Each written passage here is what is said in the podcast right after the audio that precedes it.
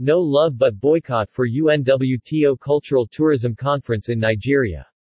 Tourism operators in Nigeria under the aegis of the Federation of Tourism Associations of Nigeria FTAN, have kicked against the planned hosting of the United Nations World Tourism Organization's UNWTO First Conference on Cultural Tourism and Creative Industries. UNWTO coordinated a similar conference with UNESCO in 2017 in Oman. This UN event is hosted by the Federal Ministry of Information and Culture. FTAN says it is of no benefit to either the Nigerian tourism or the operators and therefore resolved to stay away from participating in it. This development was disclosed in Lagos yesterday at a press conference addressed by the president of FTAN, Nkereuwem Onung, when he made known the position of the operators on the conference and advanced reasons why President Muhammadu Buhari should prevail over the Minister of Information and Culture, Alhaji Lai Muhammad, to shelve the planned conference and address more pressing issues facing the tourism sector. Mohammed had recently inaugurated a central planning committee to organize the UNWTO conference, which is planned for November 14 and 17 as part of events slated for the reopening of the National Arts Theatre, Iganmu, Lagos, which is presently being renovated through the Nigeria Bankers Committee. According to Onung, the Federation has written a formal open letter to President Buhari on the matter, stating why hosting the conference is inimical to Nigeria. The letter is titled, Hosting of United Nations World Tourism Organization's first conference on cultural tourism and creative industries, a wild goose chase of no benefit to Nigeria and Nigerian cultural tourism and creative industries.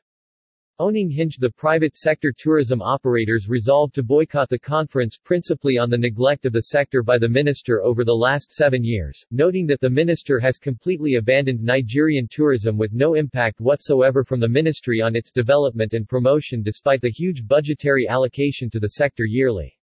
He said at no time has the minister met with the private sector to deliberate on areas of policies, concerns, and problems facing the sector and operators and work out implementable strategies in addressing identified concerns.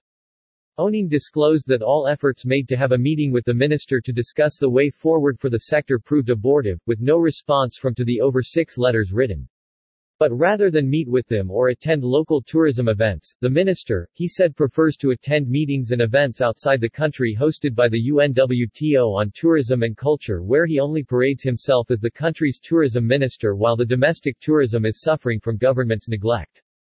Hosting the November UNWTO conference, he noted is not what the country needs to recover from its present economic woes as it is only an avenue to enrich a few people and fritter taxpayers' money away in a mere jamboree that is of no benefit contrary to what the minister has made the presidency and nation to believe. The open letter reads in part, the Supervising Ministry for Tourism, the Federal Ministry of Information and Culture, and the Minister in charge, Al-Haji Lai Mohammed, is, to say the least, have neglected tourism, with no basic policy direction, programs and activities wholly initiated and or in partnership with the private sector to drive tourism in other to improve its contribution to the country's GDP. Not even in the difficult era of COVID-19 when most of the MDAs worked closely with the private sector to devise palliatives for survival strategies did the minister and ministry think it wise to court the private sector. The only reaction from the minister was to set up a controversial creative industry committee to work out palliatives for the sector. Unfortunately, the recommendations of the committee and the review committee are today gathering dust and cobwebs in the golden cabinet of the minister, neither disclosed nor recommendations implemented. Moving to recent happenings, the common dominator of the pre-COVID-19 era all over the world, is tourism recovery strategies championed by the UNWTO. Sadly, the minister has not felt the need to work in this direction especially given our peculiar situation, with our economy bleeding and our tourist destinations gripped by insecurity that does not repose confidence in tourists and investors in revamping our neglected tourism. Rather, what we have seen over the last seven years is that the minister and the ministry have been more focused on merely attending international events and meetings of the UNWTO and thus becoming biting specialists by lobbying to get hosting rights to any UNWTO-related events without putting in perspective the attendant economic cost and benefits to the country. The latest in the quest by the minister and ministry to turn Nigeria into Father Christmas and host country specialist for anything labeled UNWTO, is the forthcoming First World Conference on Cultural Tourism and Creative Industry scheduled to hold between November 14 and 17, 2022 at the National Arts Theatre, Iganmu, Lagos now undergoing renovation courtesy of the Nigeria Bankers Committee, which the minister said is now to be renamed, Lagos Creative and Entertainment Center.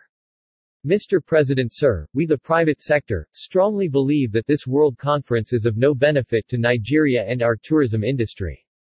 It is rather self-serving and more of personal aggrandizement and these can be deciphered from a critical analysis of the present state of our tourism and culture. UNWTO states on its website. Objectives of the conference. In line with promoting cultural heritage, one of the priority areas of the UNWTO Agenda for Africa 2030 Tourism for Inclusive Growth, which was spearheaded by the UNWTO Secretary-General and the programmatic priority of UNWTO on Protect Our Heritage, Social, Cultural and Environmental Sustainability, this high-level conference will have the following objectives.